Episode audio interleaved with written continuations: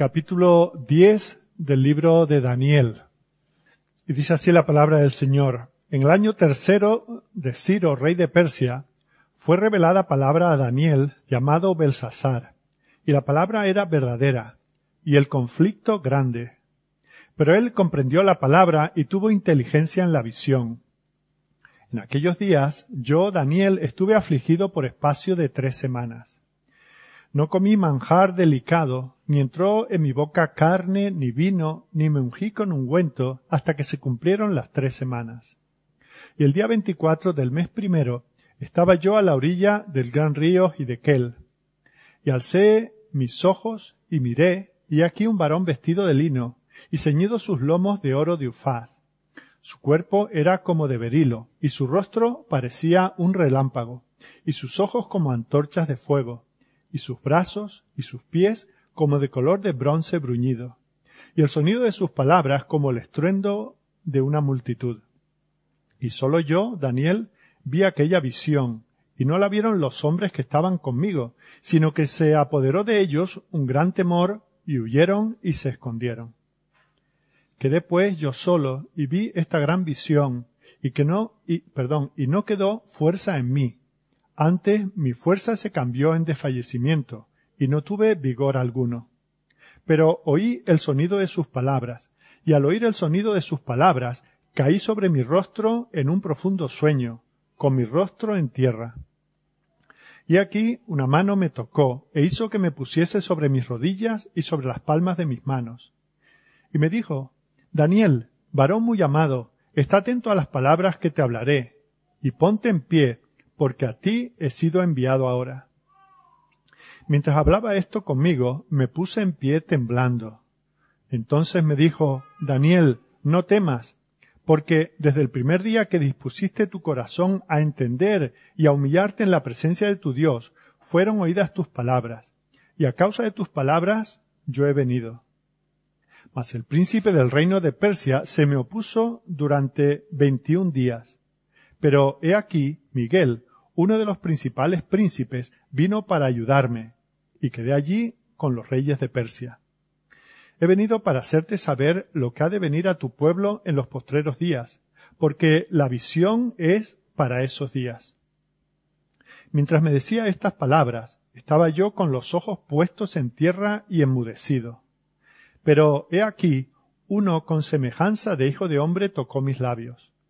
Entonces abrí mi boca y hablé, y dije al que estaba delante de mí, Señor mío, con la visión me han sobrevenido dolores y no me queda fuerza. ¿Cómo pues podrá el siervo de mi Señor hablar con mi Señor? Porque al instante me faltó la fuerza y no me quedó aliento. Y aquel que tenía semejanza de hombre me tocó otra vez y me fortaleció y me dijo, muy amado, no temas, la paz sea contigo, esfuérzate y aliéntate. Y mientras él me hablaba, recobré las fuerzas y dije, hable mi Señor, porque me has fortalecido. Él me dijo, ¿sabes por qué he venido a, a ti? Pues ahora tengo que volver para pelear contra el príncipe de Persia, y al terminar con él, el príncipe de Grecia vendrá pero yo te declararé lo que está escrito en el libro de la verdad, y ninguno me ayuda contra ellos, sino Miguel, vuestro príncipe. Hasta aquí la lectura de la palabra del Señor. Hoy llegamos a la cuarta y, última sección de este libro de Daniel. En este libro hemos visto, hemos estado viendo cómo Dios trata con su pueblo que está en el exilio por causa de su pecado, mientras en el país donde ellos están se van sucediendo una serie de reyes. Y quisiera, a modo de repaso, recordaros eh, lo que hemos visto. Hemos visto, pues, tres imperios, hemos visto cuatro reyes, el primero Nabucodonosor, luego Belsasar, después Darío, y finalmente veremos eh, acerca de Ciro. Y mm, esto es un poco la vista rápida, pero si nos centramos un poquito y sin, sin dedicarle tampoco demasiado tiempo que no tenemos, Por cierto, si alguien luego quiere eh, esta ilustración, solo me la tiene que pedir. Eh, primero vimos el, la vida del pueblo de Dios y cómo el Señor cuida de Daniel y los suyos eh, cuando reinaba Nabucodonosor. Vimos al principio cómo está esa batalla por tratar de dominar las mentes, el pensamiento, la cultura, la vida, hasta la dieta del pueblo del Señor. Y vimos en el primer capítulo cómo Daniel traza una línea y dice, bueno, me podéis cambiar el nombre, eh, llevar a las universidades eh, de Babilonia, podéis hacer muchas cosas, pero en las cosas que tocan a, a, mi vida espiritual, ahí yo no voy a transigir.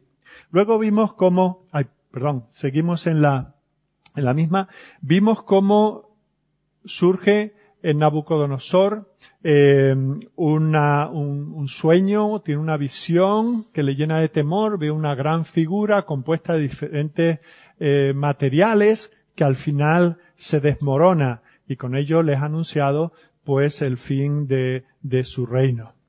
Vemos cómo eh, lo que sucede muchas veces con los impíos, que cuando oyen algo de lo que Dios revela a los hombres, pues ellos toman una parte de esa y, y, la, y la equivocan y la tuercen. En este caso, eh, aunque aquel sueño tenía una figura que caía, pues este hombre dijo, bueno, el problema, el problema serán los materiales, así que él se hace una figura para ser adorada y la hace toda de oro, pero vemos cómo también el Señor le habla a través de eso. Y él eh, declara que hay que adorar a esa figura, es el nuevo Dios, vimos lo fácil que es crear una religión, pero también vimos cómo los fieles de Dios no se inclinan ante esa figura, por lo tanto son llevados a un horno de fuego, aunque el Señor les libra milagrosamente.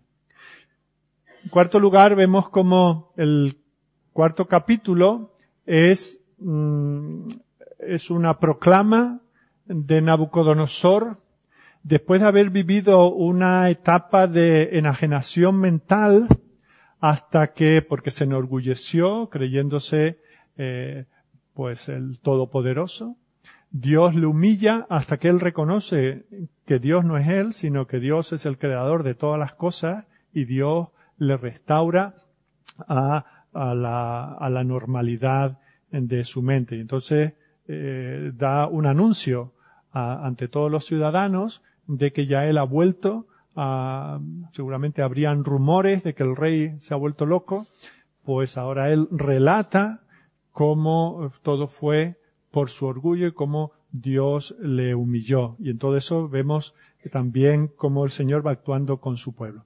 Después de eso, eh, os recuerdo que no hemos estado viendo el libro. El libro está organizado temáticamente y en forma de un quiasmo. Los que no lo sepan, pues lo buscan en el diccionario, eh, pero nosotros lo hemos tratado de ver cronológicamente, por eso hemos saltado de un capítulo a otro. Entonces, a continuación vimos al mismo pueblo de Dios, ha pasado mucho tiempo y ahora es Belsasar el que está reinando y durante el reino de Belsasar, eh, Daniel, que había sido llamado a la corte, no solamente a prepararlo, sino eh, con los mejores estudios posibles, sino también a interpretar los sueños y las visiones del rey, cuando mm, no interesa, pues está allí olvidado. Y mientras él está olvidado, vemos como el Señor le da un sueño en el primer año de Belsasar, en el cual hay cuatro bestias que representan los distintos reinos que se van sucediendo en este mundo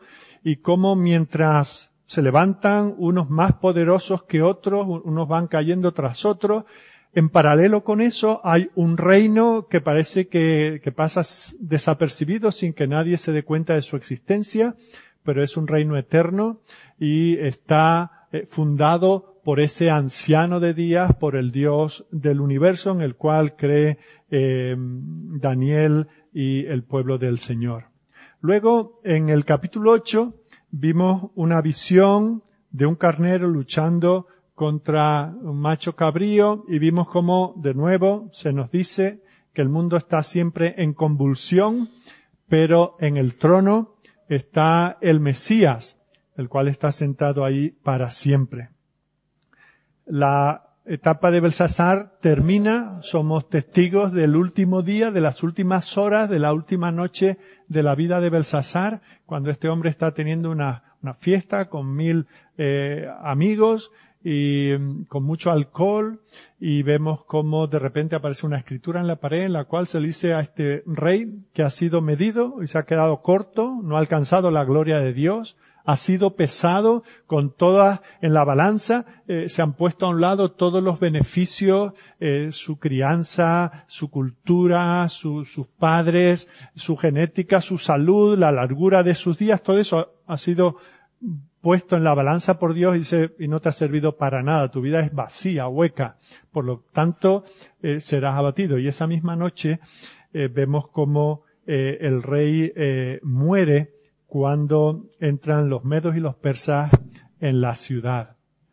Al mismo tiempo, a este que había estado olvidado durante tanto tiempo, Daniel, el profeta del Señor, es elevado a ser eh, la tercera autoridad en el reino. Luego pasamos a, al gobierno del rey Darío y vimos como lo primero que sabemos es que cuando eh, mm, Daniel está leyendo la palabra del Señor, lee la profecía de Jeremías y se pone a hacer cálculos del tiempo en que el Señor dijo que iban a estar en el exilio y cómo ya, si se cuenta desde los primeros que fueron llevados a Babilonia, ya está acercándose el tiempo del fin pero el Señor había dicho que eran llevados al exilio no como ese tipo de castigo punitivo simplemente, sino transformador. Y él ve que el pueblo no está siendo transformado, que el pueblo no es más fiel hoy que hace 70 años cuando comenzaron a venir al exilio. Y por eso ora delante del Señor una oración que exalta el nombre del Señor, que reconoce el pecado del pueblo y que espera solamente en la misericordia del Señor. En esa estamos cuando eh, se produce un, un, en ese, esa situación, eh, Daniel es puesto como uno de los principales gobernadores del Estado, pero algunos de sus compañeros eh, lo boicotean y como es un hombre íntegro delante del Señor, no tienen nada, no hay ningún chanchullo económico de otro tipo por el cual puedan hacerle caer de, de su estatus como eh, autoridad eh, en la nación. Así que dice, pues habrá que buscarle la trampa en los asuntos de su vida espiritual. Conociendo que era un hombre que oraba constantemente, entonces le proponen al rey que firme un edicto por lo cual el propio rey es pasado a la categoría de Dios y al cual durante un mes no se puede adorar a otro que al rey. Daniel, sabiendo eso, eh, tampoco, igual que en el primer capítulo, dijo, la religión no me la toquen, mi fe en Dios, mi dependencia de Dios, eso que no me lo toquen ni los babilonios, ni los medos, ni los persas, ni quien venga. Así que él continúa, como era habitual en él, orando tres veces al día. Eso le supone ser apresado y llevado al foso de los leones, donde vemos que el Señor le libra milagrosamente. Hoy vamos a, llegar al momento en que está reinando Ciro, el rey de Persia. Ya Daniel es un hombre muy mayor, ya ha comenzado el regreso y el Señor le habla del futuro. Y hoy estamos en el capítulo 10, donde Dios le da a Daniel la visión de un hombre un hombre especial, un hombre que es completamente un hombre, pero es algo más que un hombre, según veremos, y vemos cómo le prepara diciendo quién está a tu lado y al lado de tu pueblo y quién defiende a tu pueblo en vista de lo que va a decir en los capítulos siguientes, que ese pueblo está en un mundo que está en una convulsión constante y donde el pueblo del Señor puede sentirse abandonado por su Dios, pero el Señor le confirma a Daniel que no solamente a él en particular, sino a su pueblo, aunque unos y otros sean rebeldes y merecedores de juicio, el Señor va a estar con ellos. Así que aquí nos encontramos en esta, em, en este momento de la historia. El periodo descrito en la última sección de este, de este libro de Daniel comienza dándonos la fecha que, que no es un asunto baladí, tiene mucha importancia. Dice que lo que vamos a leer ocurrió en el año tercero del rey Ciro, rey de Persia. Y según nuestro calendario, esto ocurrió en el año 537 antes de Cristo. Y nos preguntamos, ¿y dónde estaba Daniel? Y decimos a esa pregunta, ¿y por qué hacernos esa pregunta? ¿Por qué es tan importante preguntarnos dónde estaba Daniel? Es importante porque si nosotros vamos al último capítulo del segundo libro de Crónicas, a los últimos tres versículos de ese capítulo, o al primer capítulo de Esdras, en el primer versículo, se nos dice que el rey Ciro, este nuevo rey, en su primer año de reinado, fue movido por el Espíritu de Dios para proclamar un edicto por el cual los judíos podían volver de nuevo a su tierra, reedificar la ciudad de Jerusalén, sus muros y también el templo. Eso ocurrió en el primer año de Ciro, rey de Persia. A partir de ahí se produjo un goteo largo en el que el pueblo del Señor volvió. Fijaos que cuando vamos a Esdras y Nehemías, estamos hablando de hombres que vivieron y ministraron 100 años después de Daniel. Y todavía entonces allí se habla de unos 42 mil, que en aquella época todos estos años después, un siglo después, todavía hay 42.000 que estaban en el exilio y ahora en tiempos de Esdras y de Nehemías vuelven. Pero eso comienza en el primer año de Ciro, rey de Persia. Muchos no habían sido absorbidos por la cultura, muchos se quedaron, se establecieron allí y fueron mimetizados, se, se filtraron o la cultura se entró en ellos y ellos en la cultura y en la religión de Babilonia. Otros, fieles al Señor, otros que estuvieron esperando siete décadas a que el Señor levantase su castigo de sobre ellos, comenzaron la vuelta. Así que en el tercer año de Ciro, ¿qué es lo que cabría esperar de un hombre tan fiel? Un hombre que estaba contando eh, los años. Un hombre que estaba orando, pidiendo al Señor que tuviese misericordia. ¿Qué es lo que cabría esperar? Bueno, pues que o estuviese ya en Jerusalén o en mitad de camino hacia allí. Pero se ve que no, se ve que después de despedir a muchos de estos mesianistas que creían en el Señor, este anciano Daniel aún vive en Babilonia y aún sigue trabajando en la corte de Persia. Eso no quiere decir que se haya vuelto indiferente a su tierra y a su gente. En el capítulo anterior estuvimos viendo cómo él oraba cada día tres veces mirando a Jerusalén, recordando lo que el Señor había instituido allí, lo que el Señor había prometido restaurar allí. Así que a él esto no era un asunto de la vieja tierra de nuestros padres, yo me vine de pequeñito, apenas tengo recuerdos y esto a mí me importa poco, yo no me doy, no me doy esa, esa pateada, eh, 800 kilómetros hasta allí. No, no es ese el asunto. Ahora, si estuviese en nuestras manos escribir este libro, posiblemente lo terminaríamos con este Daniel anciano de pelo blanco tal vez, un poco encorvado, apoyado en un bastón, llegando a Jerusalén, una Jerusalén ya eh, construida, reconstruida, y eh, se le espera que llegue él para eh, estar en las ceremonias de, de inauguración del nuevo templo y de los primeros sacrificios que allí se pudiesen ofrecer.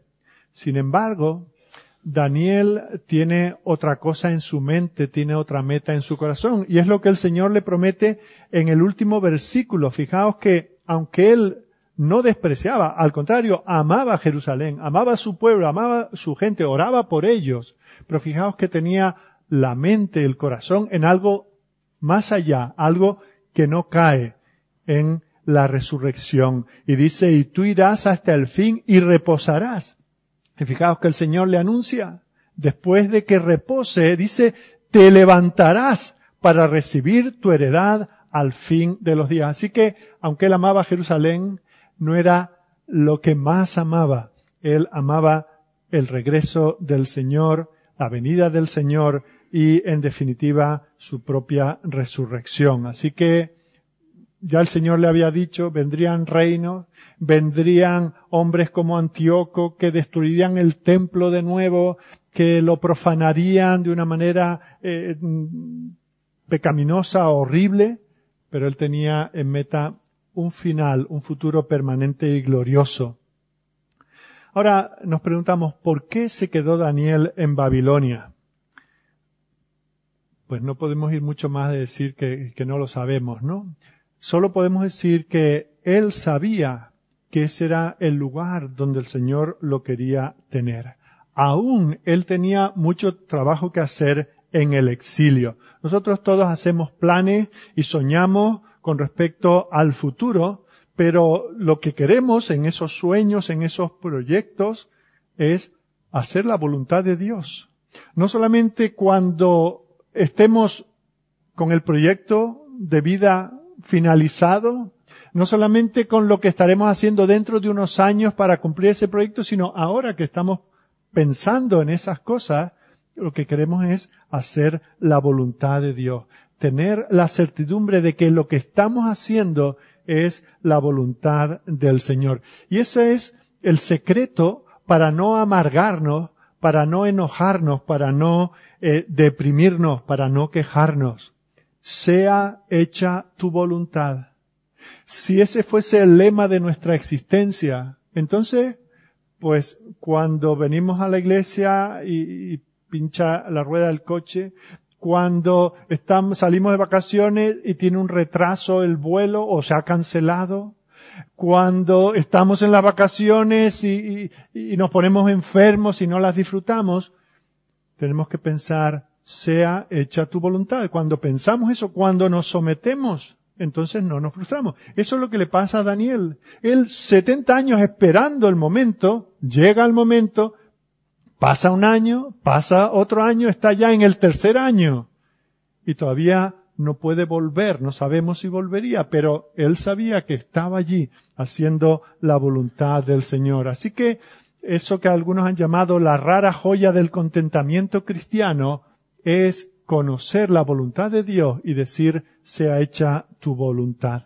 El corazón de, de Ciro estaba en las manos del Señor, Dios le había dispuesto favorablemente hacia el pueblo de Dios, pero aún así estaban afrontando muchos enemigos, unos que abiertamente, de manera obvia, estaban oponiéndose al pueblo y otros que estaban eh, de manera secreta. Y esos enemigos estaban haciendo que en la corte persa, donde trabajaba y donde vivía Daniel, él tenía mucho que hacer él estaba allí para defender ante el rey al pueblo. Él estaba allí para defender delante de Dios al pueblo de Dios.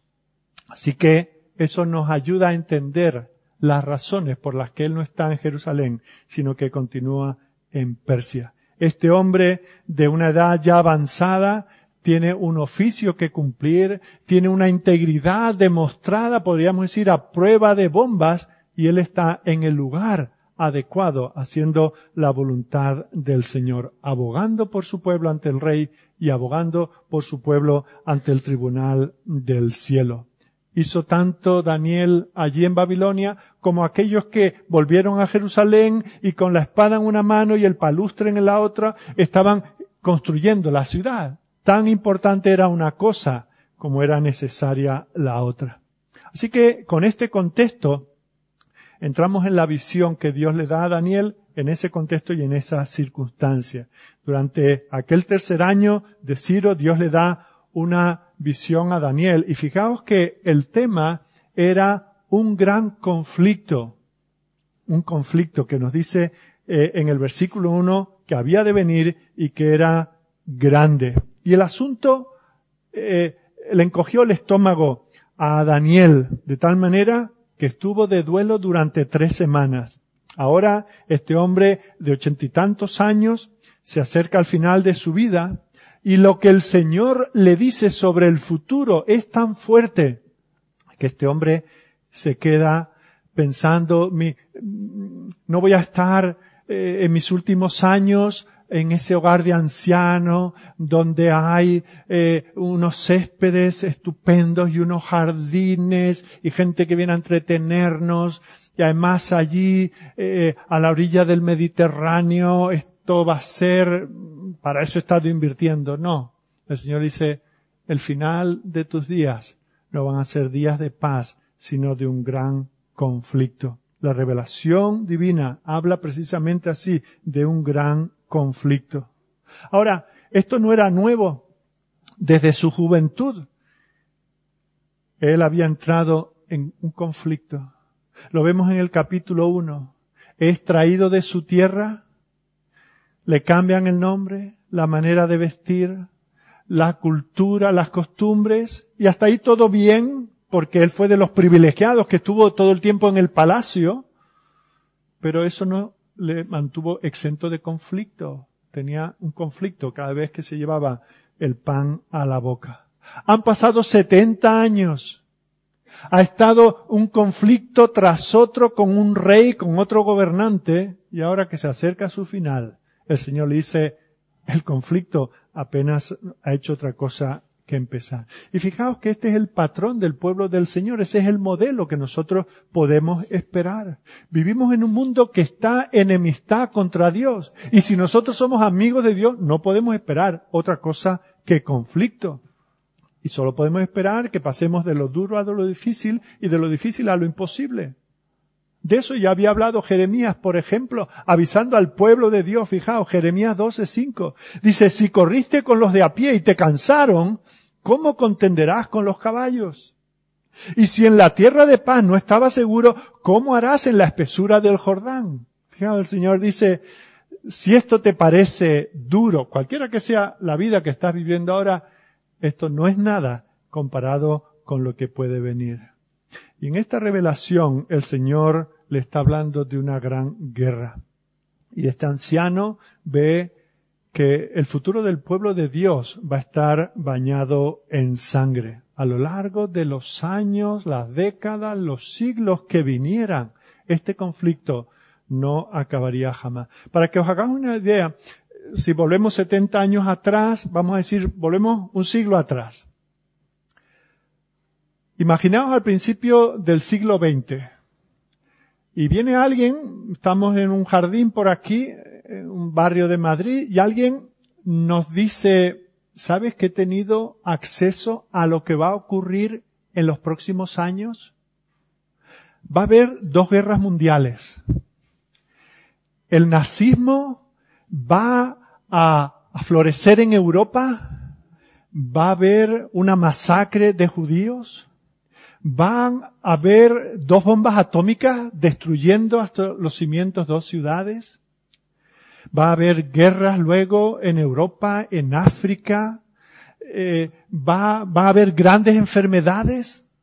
Va a surgir una enfermedad que se llamará SIDA, que acabará con muchos jóvenes. Las drogas acabarán con muchísimas decenas de personas. El comunismo se hará poderoso y habrá decenas de millones de personas que, que morirán por eso. Habrá un resurgir del Islam, una vez fueron echados de Europa, volverán otra vez. Habrá, no podrás ir por la calle tranquilo, alguien te podrá echar un bote de ácido o acuchillarte, eso va a ocurrir. Y Madrid, donde tú vives, no va a estar exento de todo eso.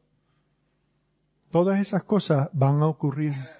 Los hombres van a salir por las calles de Madrid en carrozas teniendo orgullo de su pecado y tú tendrás que ir con tus hijos de mano y ser testigo de eso. Eso es lo que espera el futuro de Madrid. Bueno, imaginaos esa escena. ¿Cómo se te queda el cuerpo? Bueno, pues imaginaos cómo se le quedó el cuerpo a Daniel cuando se le avisó, se le anunció ese gran conflicto. Fijaos que en el versículo 12 dice, Daniel, desde el primer día dispusiste tu corazón a entender y a humillarte en la presencia de tu Dios. De algunas de estas cosas, cuando se nos habla con vistas al futuro, ni siquiera lo comprendemos. Explícame eso del SIDA, explícame eso del nazismo, explícame eso del orgullo gay. Yo esas cosas no las entiendo. Y entonces Daniel no solamente se queda hecho polvo, sino que se queda pensando. Da su corazón a entender y a humillarse delante de la presencia del Señor. Fijaos, no cunde el pánico en el corazón de él. Él sigue yendo a donde debe ir. Si esa es la circunstancia, no me voy corriendo. Él podía haberse ido. No se va corriendo. Va a la presencia del Señor. Ayuna. Se aparta de, de sus quehaceres cotidianos para considerar qué es lo que el Señor quiere decirme con esto. ¿Cómo puedo prepararme para afrontar esto y cómo puedo anunciar, compartir con mis compañeros judíos todo esto que el Señor trae sobre nosotros. Daniel sabía que el Señor nunca había prometido nada que no sean pruebas de parte del Señor. Fijaos que aún ese salmo que creo que casi todos conocemos de memoria, el Salmo 23, donde dice que el Señor prepara una mesa espléndida delante de nosotros, ¿en qué contexto? en presencia de nuestros enemigos, en presencia de nuestros angustiadores, de tal manera que la paz duradera no está en este mundo tal como la conocemos. En este mundo el Señor estará con nosotros, promete sernos fiel, no dejarnos solos, estar a nuestro lado, pero no dice, y vuestros enemigos estarán a millas de distancia. No, dice, aderezas mesa delante de mí en presencia de mis angustiadores. El Señor habló de tribulación. El Señor nos dijo que quien quiere seguirle a Él tiene que tomar su cruz. No dice tiene que tomar su hamaca y su cervecita fresca. No, tiene que tomar su cruz. Eso es lo que el Señor nos dijo. Si a mí me han aborrecido, a vosotros también os aborrecerán. Y vemos que Daniel tampoco recurre, a la queja. No dice, Señor, no es justo. Cuando ya pensaba, como cuando jugamos al parchís, estamos a punto de entrar, ¿verdad? En la casilla seguro y nos comen. O sea, no es justo. Eh, esto no es lo que dice Daniel. Él no se queja, se humilla. Dice que se a considerar la visión y a humillarse en luto delante del Señor. Ahora fijaos que el Señor comienza a consolarle diciendo en el versículo 12 que su oración había sido escuchada desde el primer momento en que él había orado. Tu oración fue escuchada desde el primer día en que te propusiste ganar entendimiento y humillarte ante tu Dios. Los inicios de aquella mm, respuesta temblorosa, aquella visión, aquella revelación, fueron escuchados en el cielo. Daniel no entiende nada. Daniel está que no puede ni comer. Daniel está caído rostro a tierra, pero ya desde ese momento, cuando él busca el rostro del Señor, el Señor ya está atento a su oración. El Señor contesta cuando dice, dame entendimiento, porque él se propuso tener entendimiento y no sucede nada y pasa una semana y él sigue sin entender y pasa otra semana y él no ha avanzado mucho en el entendimiento de lo que el Señor quería decir y espera una semana más y sigue en la misma mm, postura mental y, y en la misma condición y el Señor no responde. Pero ahora el Señor dice, desde el primer día ya tu oración fue oída en el cielo. Tres larguísimas semanas y mientras el Señor está escuchando. Pasan las tres semanas y ¿qué es lo que hace? Dice que fue a hacer su trabajo, los versículos 2 y 3 y adelante, vemos cómo él vuelve a su eh, lugar en la administración de Babilonia. En el versículo 4 se nos dice que está con un grupo de hombres en el día 24 del primer mes del año 537 antes de Cristo, dice, y el día 24, el mes primero, estaba yo a la orilla del gran río Hidekel. Vemos como Daniel está eh, visitando un lugar en la, en la ribera del río Tigris con un grupo de hombres, cuando de repente mira a lo alto, delante de él, ve la visión más asombrosa que había visto jamás mucho más gloriosa que cualquier cosa que Babilonia hubiera erigido. Recordamos que Babilonia en sí era una maravilla, que allí se, cuando se dedicaban a la fiesta, hacían fiestas fantásticas, que cuando edificaban una estatua no se andaban con miniaturas ni, ni con simplezas, pero lo que él ve es más grande que todo lo que Nabucodonosor y, su nieto Belsasar y Darío y ahora Ciro juntos podían hacer. Vio esa figura gloriosa que tuvo en visión también Ezequiel. Esa figura que vio también Isaías en aquel templo alto y sublime. Vio la misma figura que Pedro, Jacobo y Juan en el monte de la transfiguración. Vio la misma figura que Saulo de Tarso en el camino a Damasco. La misma exactamente que vio Juan en la isla de Pasmo. Daniel vio a Cristo, a la segunda persona de la deidad. Y dice que eso se le dio ver a él, no a los hombres que estaban con él. Este viejo mesianista que sigue esperando a ese anciano de día recibe esta gran revelación. Los otros quedaron sobrecogidos por el terror, dice el versículo 7, huyeron y se escondieron. Ahora, ¿Qué es lo que vio Daniel? Mirad el versículo 5 y por cierto, leed luego en casa el primer capítulo de Apocalipsis y la descripción que se da aquí es paralela, casi eh, idéntica a la que se eh, usa allí para describir a nuestro Señor Jesucristo. Aquí en el versículo 5 dice, alcé mis ojos y miré, y aquí un varón vestido de lino y ceñido sus lomos de oro de ufaz su cuerpo era como de berilo y su rostro parecía un relámpago, y sus ojos como antorchas de fuego, y sus brazos y sus pies como de color de bronce bruñido, y el sonido de sus palabras como el estruendo de una multitud. Fijaos que esa es la visión. Y ante la presencia de ese hombre así descrito, igual que fue sobrecogido Pedro, en la barca cuando dijo, Señor, eres tú, y él demostró ser él, dijo, Señor mío y Dios mío. Igual que Saulo en el camino se inclinó, ¿qué quieres que yo haga? Igual que Juan en la isla de Palmo. ¿Cuál es la reacción de una persona que se encuentra en la presencia del Señor? Dice los versículos 8 y 9, las fuerzas me abandonaron.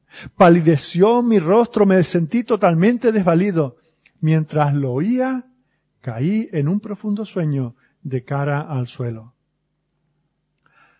Oí de un famoso predicador eh, actual que alguien estaba hablando con él diciéndole que, constantemente mm, tiene visiones de la presencia del Señor. El Señor viene y habla conmigo y le dijo, por ejemplo, yo me estoy afeitando y viene el Señor y se pone a mi lado y, habla conmigo. Y este predicador le dijo, ¿y, ¿y sigues afeitándote? Fijaos que a veces pensamos en, esta familiaridad, vemos estos grandes hombres de Dios que tienen una percepción real de la gloria del Señor y no siguen tan tranquilos, aseándose. Caen. No quedan patas arriba saltando y, y, echando espuma por la boca, ni cosas así. Ni tienen baile santo, ni risa santa, ni ese tipo de tonterías, no quedan completamente quebrantados delante de la presencia del Altísimo.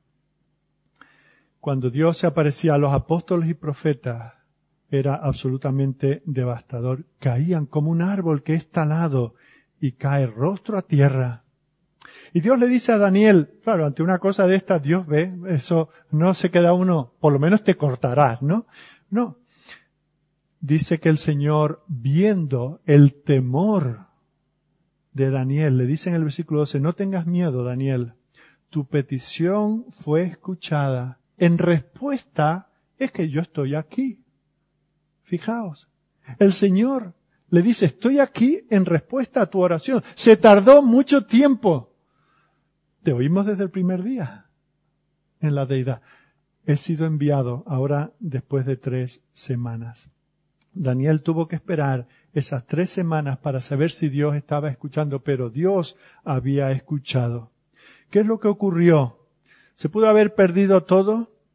Esta oración había llegado a los oídos del Señor inmediatamente. Nuestras oraciones llegan a la presencia del Señor como la de Daniel inmediatamente, aunque el Señor demore su respuesta. ¿Qué ocurrió durante ese tiempo en que él estuvo orando sin recibir respuesta? Dice que él estuvo diligentemente escudriñando lo que el Señor le había mostrado. Nosotros ante una oración no respondida solemos desistir, quejarnos o buscar una manera de solucionar nosotros el asunto ya que Dios no interviene. Vemos cómo este hombre persevera. Dios ya está en camino. Hace tiempo, antes de la fundación del mundo, ya conocía esta situación ya sabía lo que tenía que hacer precisamente, pero mientras a Daniel lo tiene allí orando desde el primer día, esa es la rapidez. Fijaos que algunas veces el Señor incluso responde antes de que le llamemos. Nosotros no tenemos la certidumbre, pero el Señor sabe cuándo darnos la respuesta. Y es posible que algunas veces ni sepamos que el Señor ha respondido a nuestras oraciones. No sé si habéis oído hablar de un predicador presbiteriano del siglo XVII, John Flavel. Este hombre estaba orando, estaba predicando eh, en su iglesia y después de predicar estaba orando para que el Señor usase el mensaje para la salvación de sus oyentes. Y entre los que estaban allí había un jovencito de 15 años eh, cuyo nombre era Luke Short. Y, y, bueno, este, este joven con el tiempo emigró a, a América y vivió su vida apartado de Dios hasta que 85 años después, cuando tenía cerca de 100 años, viendo la inminencia de su muerte, el Señor trajo a su memoria aquel mensaje que John Flavel había predicado 85 años antes. Se acordaba de lo que había oído. El Señor trajo esas palabras a su memoria y le salvó. Hacía tiempo que John Flavel había muerto. Él había orado, Señor, que la palabra predicada hoy sea para la salvación de algún alma. Esperó y esperó y esperó y parece que la gente aquí nadie reacciona al mensaje había que esperar 85 años. El Señor responde de manera que a nosotros nos resultan misteriosas o extravagantes.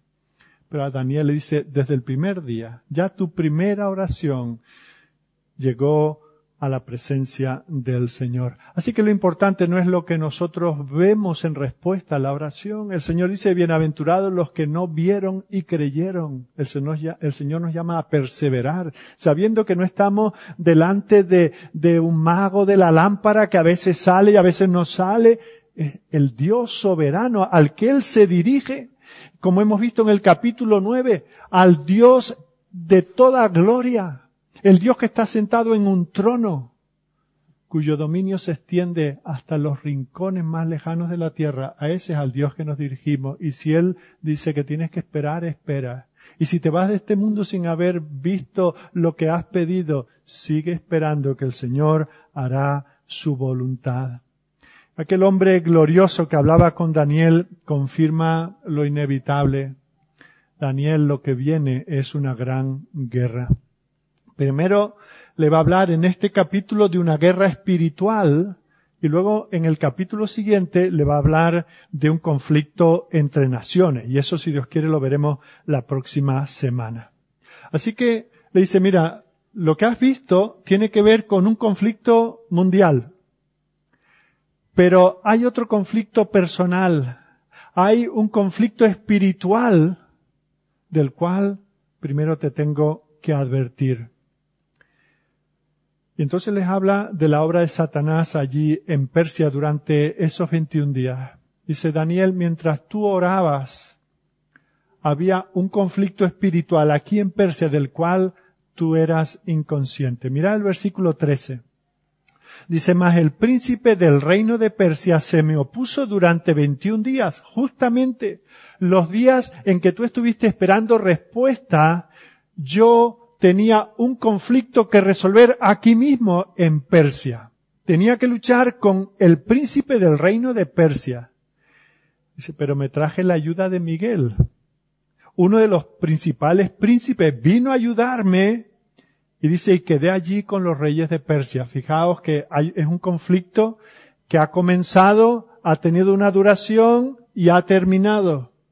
Vine, me enfrenté al príncipe de Persia, pedí a uno de mis ángeles que viniera y ahora ¿quién se quedó? Aquí se quedó el Señor. Ya había terminado en aquel momento aquel conflicto. Quedé allí con los reyes de Persia. El Señor, mientras tanto, estaba haciendo mil millones de otras cosas por todo el mundo. ¿No estaba descuidando a Daniel? El pueblo de Dios estaba siendo pastoreado. A ti te di la visión, tú estabas preocupado por ello porque era un conflicto muy grande, pero yo tenía que estar atendiendo al resto del pueblo de Dios aquí. Estaban bajo un conflicto espiritual y yo estaba aquí con mi ángel para resolver este asunto. El pueblo había estado bajo ataque enemigo y el Dios omnipotente había estado a su lado, edificando su iglesia, defendiendo su iglesia, salvando a su pueblo. Así que Daniel debe saber que el Señor de Gloria está protegiendo a los suyos. Él está batallando contra principados, contra potestades, contra huestes de las tinieblas que se levantan contra Dios y contra su pueblo. Y mientras tanto, esas cosas que tú no ves, yo también he estado escuchándote a ti desde el primer día. He estado cuidando de aquellos mesianistas que también están en Grecia. Fijaos lo que dice el versículo 20. Él me dijo, ¿sabe por qué he venido a ti? Pues ahora tengo que volver para pelear contra el príncipe de Persia. Y al terminar con él, el príncipe de Grecia vendrá. Donde quiera que está el pueblo del Señor hay un conflicto y allí estoy yo para defenderlos en ese conflicto. Tenemos que darnos cuenta y esto es muy importante porque a veces los cristianos pensamos que, que Satanás es omnisciente y que lo sabe todo. Por eso tenemos que hablar bajito, orar bajito para que no se entere, porque como se entere, ni está en todos sitios ni es omnisciente. Lo que pasa es que sí es muy organizado. Y vemos como, eh, vamos, que, que, que, los demonios no son como cuando sacamos el perrito, lo soltamos en el parque, corre detrás de una paloma y luego se para a oler a otro perrito y luego marca un arbolito y, y lo que suceda. Y ahí están los demonios, pues a ver si pasa alguien y le pongo la zancadilla. No. Hay una organización de las huestes de maldad tratando de poner trabas al pueblo de Dios. Eso es lo que nos dice la escritura. Vemos como esos ayudantes del diablo son astutos, ingeniosos, se presentan como ángeles de luz, son muy diplomáticos y además tienen esa quinta columna dentro de nosotros que está dispuesta a rendirse, a venderse al enemigo muy fácilmente, lo que llamamos la carne. Él es quien despierta el prejuicio contra la iglesia de Cristo. Daniel, tú estabas orando respecto a ese conflicto pero es que hay gente aquí en Persia que si bien Ciro ha dado este edicto y hay gente que ya ha salido para edificar, hay gente que está preparando cosas contra vosotros y yo he tenido que estar en esas cosas. Yo he tenido que estar impidiendo que los malos consejos de estos impíos lleguen a oídos del rey y de esa manera se interrumpa la obra, como sabemos que habría de ocurrir posteriormente en tiempos de Esdra y de Nehemías. Él está procurando la extensión del Evangelio, el crecimiento del reino, al mismo tiempo que protegiendo a los ciudadanos del reino. Ahora, quisiera hacer aquí un paréntesis en el relato que estamos viendo para considerar lo que algunos llaman esos espíritus territoriales, ¿verdad? Algunos enseñan a la luz de lo que aquí encontramos que como aquí en el versículo 13 se hace referencia a este príncipe del reino de Persia, en el versículo 20 se hace referencia al príncipe del reino de Grecia, nos dicen que tenemos que ser conscientes y creer que hay una comunidad de espíritus territoriales que reinan en esos territorios y que ciegan a quienes viven ahí a la verdad del Evangelio. Y además quienes enseñan eso dicen que luego hay unas personas que son súper espirituales y que tienen pues unos poderes esotéricos y por lo tanto con eso son capaces de nombrarlos, atarlos y quitarles el poder. Son capaces de atar esos príncipes y llevarlos cautivos para capacitar a las personas posteriormente a poder creer en Jesucristo. Tengo que deciros no sé si esto es nuevo para vosotros, lo habíais oído o alguno tal vez incluso lo ha enseñado. Quiero deciros que no hay ninguna indicación de nada de eso en la Biblia.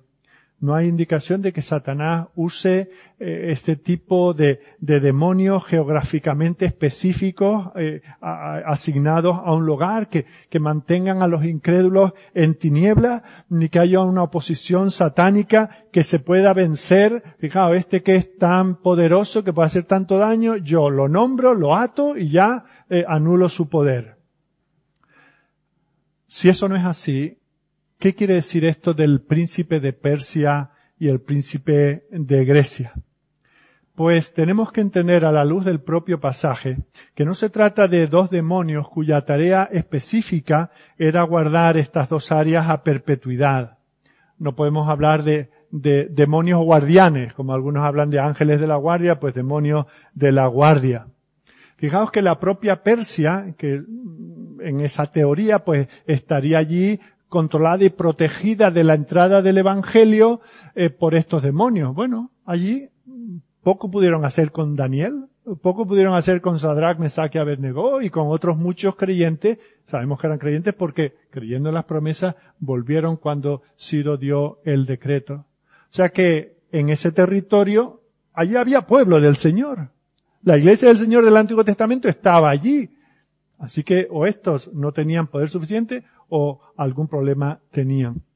Lo mismo respecto de Grecia.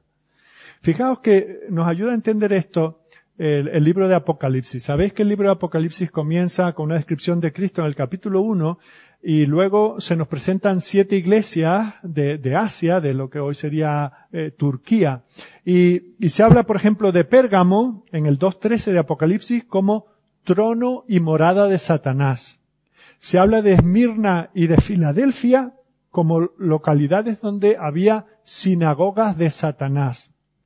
Se habla de Teatira, donde dice que las enseñanzas diabólicas habían entrado en la iglesia. Ahora, ¿a qué se refiere eso? ¿Es que había una sinagoga que ponía sinagoga de Satanás? No. A lo que se refiere es que allí había judíos hostiles al Evangelio, hostiles a la iglesia, a la obra del Señor, tanto en Esmirna como en Filadelfia, que estaban constantemente persiguiendo a los siervos del Señor, de tal manera que sus sinagogas, las sinagogas de los judíos, se estaban convirtiendo en instrumentos de Satanás para impedir el crecimiento de la iglesia en esas localidades. Lo mismo Pérgamo. Pérgamo había sido constituido por el, emperador romano eh, eh, como un lugar en Asia, un centro de adoración como lo era también Roma en, en el oeste. De tal manera que allí se, desde allí se, eh, se contaminaba al pueblo del Señor con todo este tipo de falsas enseñanzas.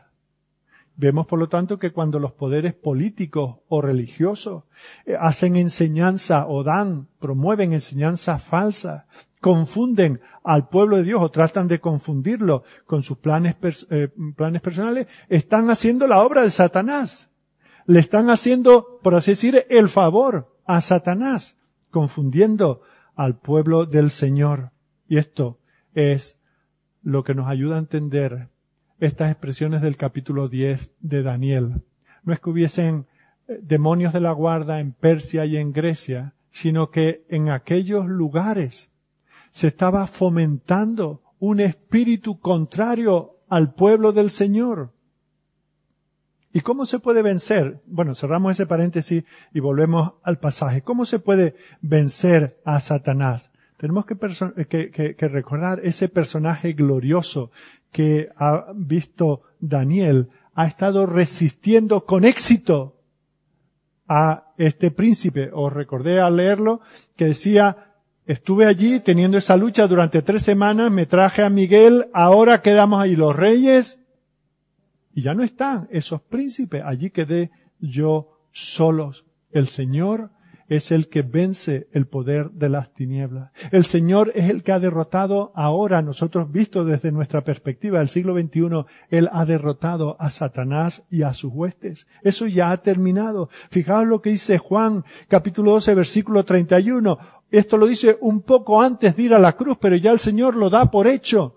Dice, ahora es el juicio de este mundo, ahora el príncipe de este mundo será echado fuera. Capítulo 16, versículo 11. El príncipe de este mundo ha sido ya juzgado.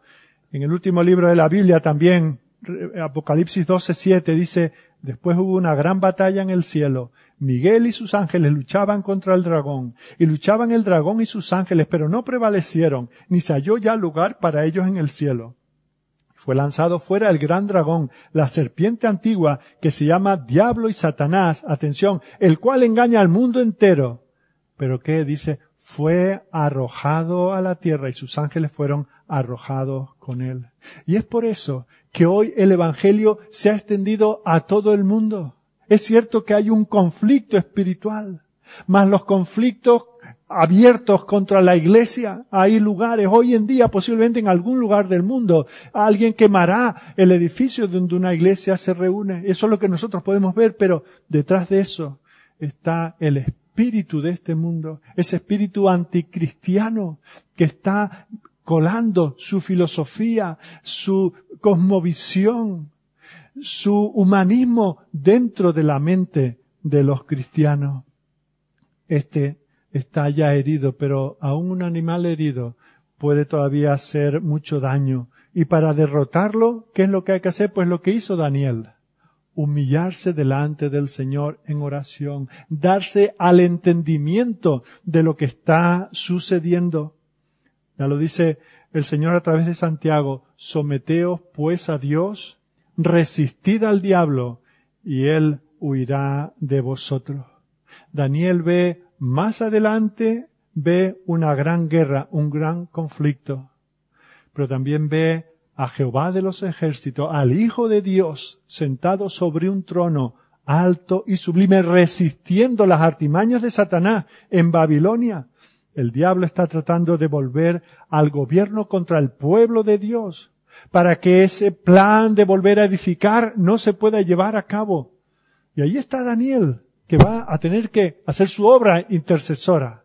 Pero también está el Señor obrando detrás de, de lo que nosotros podemos ver, detrás del escenario. La intención final del enemigo es derrotar al Mesías, que el Mesías no llegase ni a nacer para que no pudiese morir y destruir su obra. Pero el Señor dice, yo estoy ahí. Lo que tenemos aquí es solo un episodio de lo que ocurre a lo largo de todos los siglos. No sé cuántas películas sobre la Segunda Guerra Mundial habéis visto vosotros. Yo he anotado aquí la lista de Schindler, La Gran Evasión, El Puente sobre el Río Kwai, Salvar a Soldado Ryan, El Pianista, Casablanca, eh, La Vida es Bella, ¿verdad? Hay todo tipo de películas, hay hasta musicales, ¿verdad? Sonrisas y Lágrimas, 12 del patíbulo. Fijaos que todas ellas, pues unas tienen que ver con todo un ejército que entra eh, a, atacar y a defender las libertades democráticas, etc. Otro es de, un padre que tiene un niño y que, mm, que quiere hacer que el niño no vea que estamos en medio de una guerra, ¿verdad? Otro es, ya digo, musical que nos hace entretener. Lo que hay de trasfondo es ni más ni menos que la Segunda Guerra Mundial. Pero mientras eso estaba ocurriendo, no solamente se estaban tirando bombas y dando cañonazos, sino que la gente tenía su vivir. Las parejas se enamoraban. Eh, y, y la gente compraba y vendía. Y la gente seguía engañando y la gente seguía pecando, ¿verdad? Distintos episodios de un gran acontecimiento. Eso es lo que encontramos nosotros en las escrituras distintos episodios de ese gran conflicto que comenzó en Génesis capítulo 3. La simiente de la mujer teniendo una lucha con la simiente de la serpiente. hay una lucha general, global, universal, pero luego cada uno de nosotros tenemos nuestra lucha. Cada iglesia, el pueblo de Dios en cada localidad, en cada siglo en la historia. Nosotros aquí en la Ibao tenemos cada uno nuestra lucha personal contra Satanás que trata de decirnos que no nos tomemos tan en serio la palabra, que bueno, que todo eso hay que filtrarlo mm, por, por los conocimientos que ahora tenemos, que no nos llevemos de este texto, que está corrompido, lo otro. Hay mil maneras en que estamos teniendo nuestra pequeña batalla pero que junto con la de los otros y juntos como iglesia tenemos esa gran batalla junto con los hermanos, ya sea en Bolivia, ya sea en Rusia, ya sea en Japón. El pueblo de Dios está siempre en esa gran batalla. Fijaos que en una ocasión el Señor Jesús, este que aquí aparece vestido de blanco y de esa manera tan gloriosa, le dice a Pedro, Satanás os ha pedido para zarandearos como a trigo. ¿Y qué es lo que estoy haciendo yo mientras eso sucede? Yo he rogado por ti para que tu fe no falte. Eso es lo que hace Dios con Daniel. Daniel viene un gran conflicto, un conflicto mundial de naciones, pero tú estás viviendo un conflicto, recuerda el capítulo 1, un conflicto que tenía que ver con la dieta, un conflicto que tiene que ver con cómo oras y hacia dónde te diriges cuando oras. Ese conflicto personal es una guerrilla dentro de la guerra general. Y mientras tú estás sufriendo eso y diciendo, Señor, que pasan 20 días y no veo respuesta, el Señor dice, yo he rogado por ti Pedro, queda tranquilo. Prepárate para la lucha. Ármate para esa lucha. Lo mismo tú, Daniel. Lo mismo tú, cristiano, que estás esta mañana aquí en esta congregación. ¿Por qué? Porque esa lucha está ahí. Si pasamos cien años más adelante, hemos nombrado varias veces hoy a Esdras y Nehemías, ¿qué sucedió? Que cuando, fijaos, cien años y todavía no está reconstruida Jerusalén ni el templo. ¿Y qué es lo que sucede? Que hay hombres como Reum o Simsai, que eran príncipes de Satanás, tratando de que aquella obra no se llevase a cabo. Lee conmigo en Esdras capítulo 8, en el, eh, perdón, capítulo 4, versículo 8. Recordemos, aquí está el pueblo de Dios, todos organizados para reconstruir, y dice que Reum, canciller, y Simsai, secretario, escribieron una carta contra Jerusalén al rey Artajerjes. Este es otro rey, han pasado cien años, pero fijaos, el pueblo de Dios está haciendo su obra, en este caso reconstruir. Y aquí hay unos comisionados del gobierno que escriben una carta. ¿Y qué es lo que dicen? Mentiras. Pero lo intentan, dice, se versículo 12, Esdras 4:12, sea notorio al rey que los judíos que subieron de ti a nosotros vinieron a Jerusalén y edifican la ciudad rebelde y mala y levantan los muros y reparan los fundamentos. Había parte de verdad, eso estaba sucediendo, ¿no? Dice, ahora sea notorio al rey que si aquella ciudad fuere reedificada y los muros fueren levantados, no pagarán tributo, impuestos y rentas, y el erario de los reyes será menoscabado. Fijaos, parece que tremendo imperio dependía de los impuestos de los judíos. ¿Qué es lo que hace Artajerjes ante estos que hablan, que son príncipes de Satanás, que están haciéndole eh, el trabajo sucio a Satanás? ¿Cómo reacciona el rey?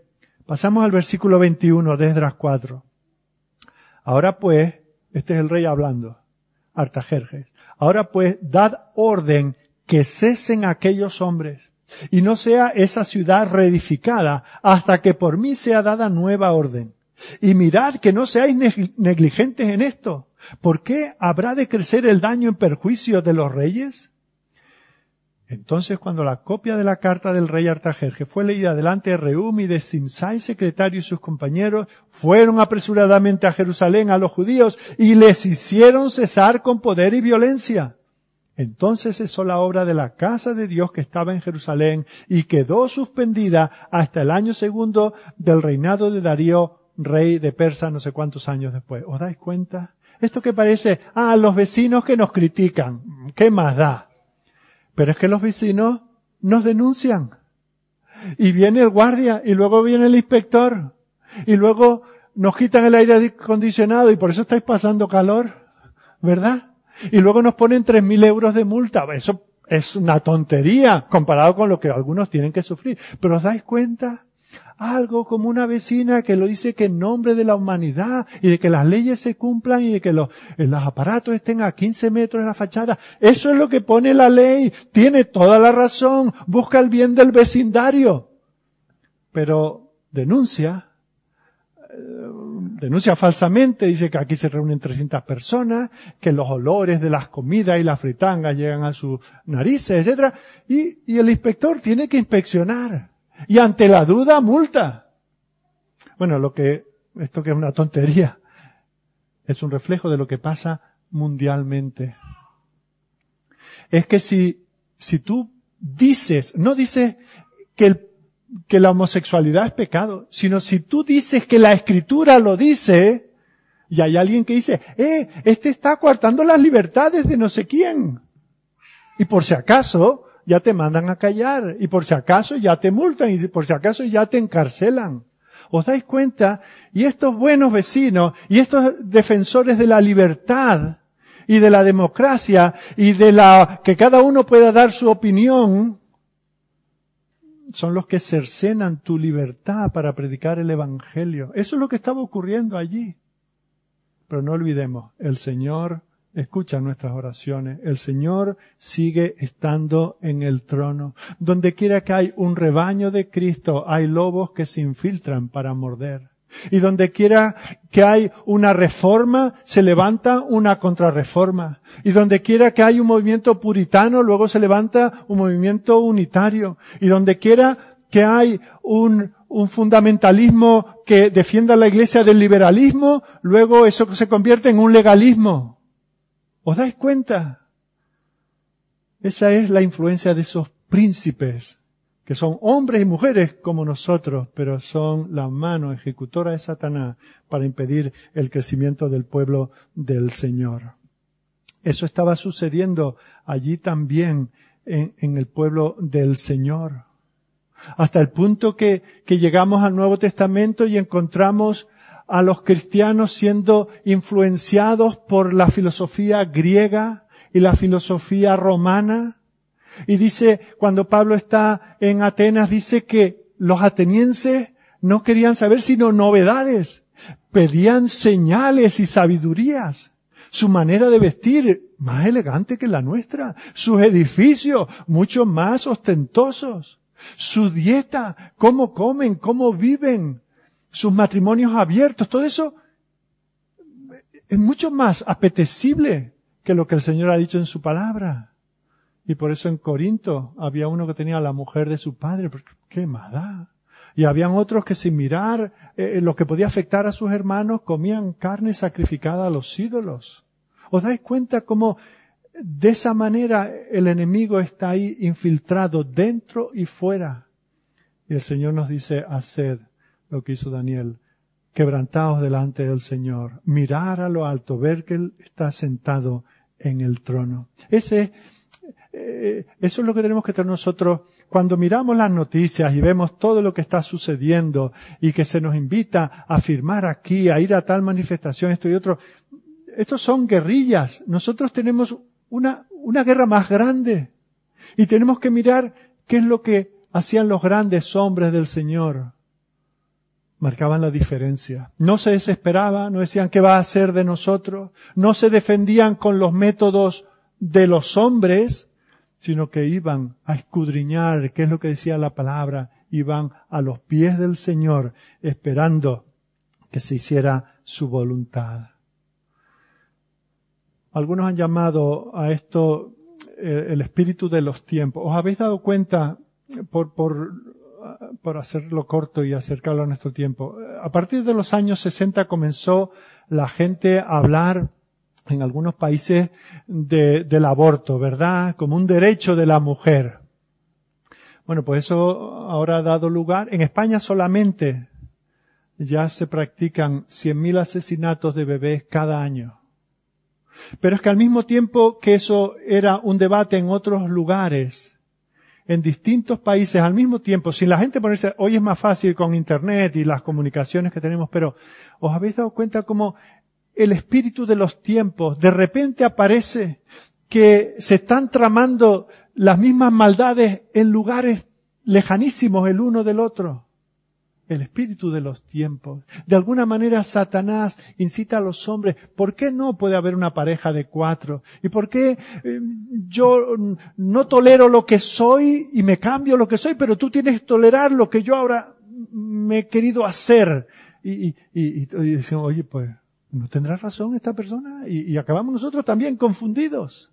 Pero eso ocurre aquí y ocurre en Ecuador y ocurre en Alemania. ¿Os dais cuenta? El espíritu de los tiempos. ¿Y quién está detrás de eso? El príncipe de este mundo.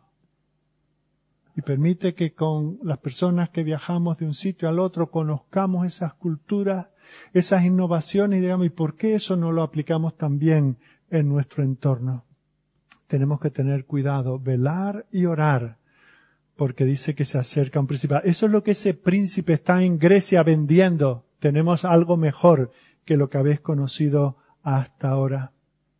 Fijaos que en el versículo 16 dice, Señor mío, con la visión me han sobrevenido dolores y no me queda fuerza. ¿Cómo pues podrá el siervo de mi Señor hablar con mi Señor? Porque al instante me faltó la fuerza y no me quedó aliento. Fijaos, un hombre tan valiente que en setenta años lo hemos visto enfrentarse a los hombres más poderosos de la tierra. Ahora cuando se, se enfrenta al Dios que está sentado en el trono ya no tiene fuerza, no tiene energía, necesita la ayuda del Señor. Ahora está delante de aquel que es infinito, aquel que es eterno, aquel que es inmutable en su poder, en su santidad, en su justicia, en su bondad. Y él se ve insignificante y dice, Señor, me tienes que dar tú la energía. Señor, lo que tengo que afrontar de lo que veo, estos conflictos externos, yo no puedo los internos, ya me dices que tú estás resolviéndolo, Señor, me tienes tú que dar la energía. Y vemos cómo le responde el Señor en el versículo 19. Me dijo, muy amado, no temas, la paz sea contigo, esfuérzate y aliéntate. Y mientras él me hablaba, recobré las fuerzas y dije, hable mi Señor, porque me has fortalecido. ¿Cuántas veces nos hemos sentido como estaba aquí Daniel? Miramos el mundo alrededor, leemos un periódico, vemos las noticias o las escuchamos en la radio y decimos, pero, pero ¿cómo es posible?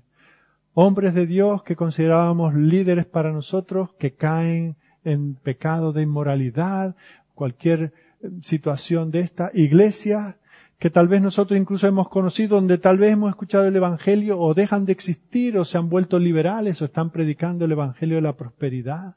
Nosotros mismos nos vemos y decimos, ¿cómo, ¿cómo me atrevo yo a estar predicando estas palabras? Si esta gente que está delante de mí esta mañana supiera lo que hay en mi corazón, ¿quién soy yo para predicar?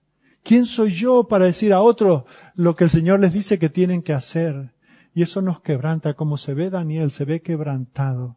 ¿Quién somos nosotros? Pero daos cuenta de que eso es también parte de la estrategia de Satanás hacernos sentir, somos inútiles, obreros inútiles, pero nos hace sentir más inútiles de lo que somos. Nos hace sentir que dependemos de nuestra fidelidad, de nuestro buen hacer, que Dios está ahí esperando ahí que no meta la pata en el último momento, que no la pifie aquí, que no la manche allá.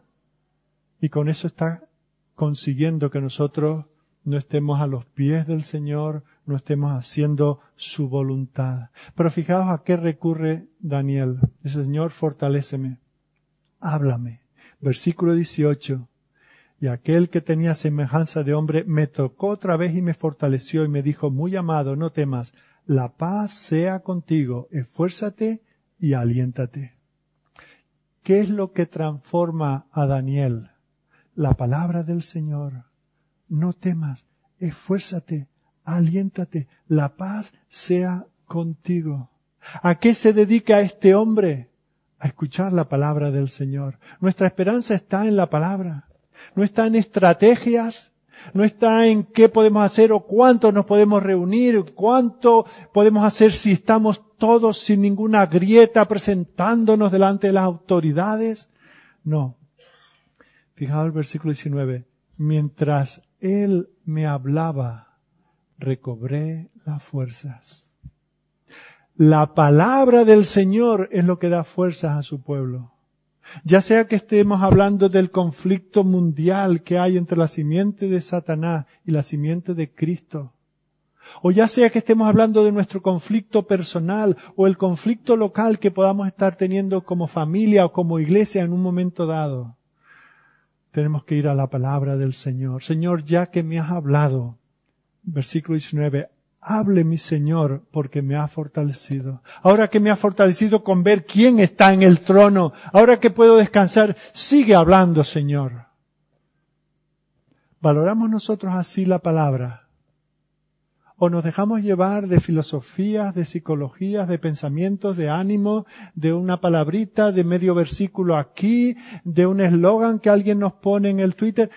¿Qué es lo que realmente nos da consuelo a nosotros para seguir adelante en este conflicto mundial, en este conflicto espiritual contra príncipes, contra huestes de las tinieblas? La palabra.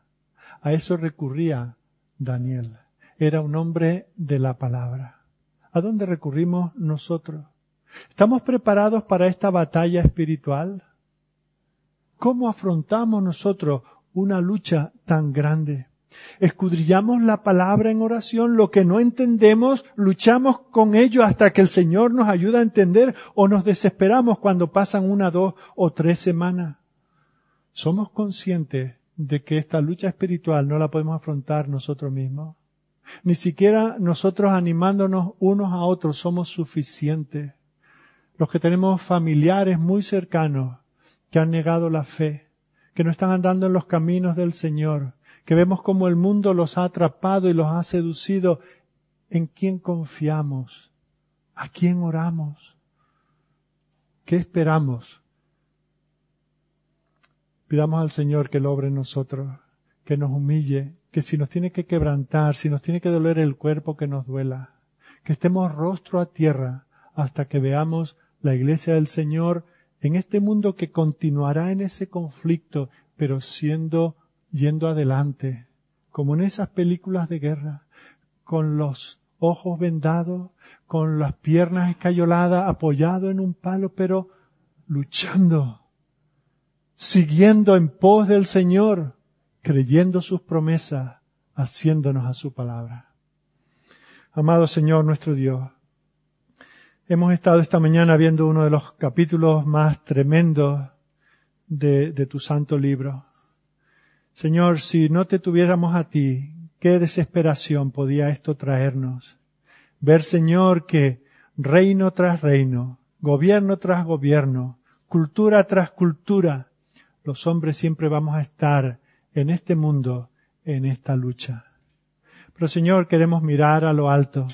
Queremos verte a ti, Señor, como aquel que está sentado en el trono, aquel que vence a los príncipes de la potestad del aire, aquel Señor que está por nosotros, aquel que nos defiende, aquel que ya acabó con nuestro mayor enemigo, que es el pecado y su consecuencia la muerte, muriendo Él por nosotros en el Calvario. Oh Señor, que nos envalentonemos con esto, Señor.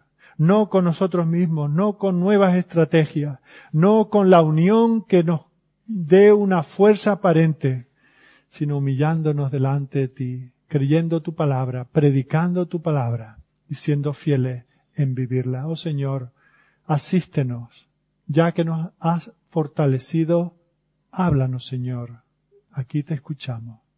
Te lo pedimos, Señor, para tu mayor gloria a través de Jesucristo. Amén.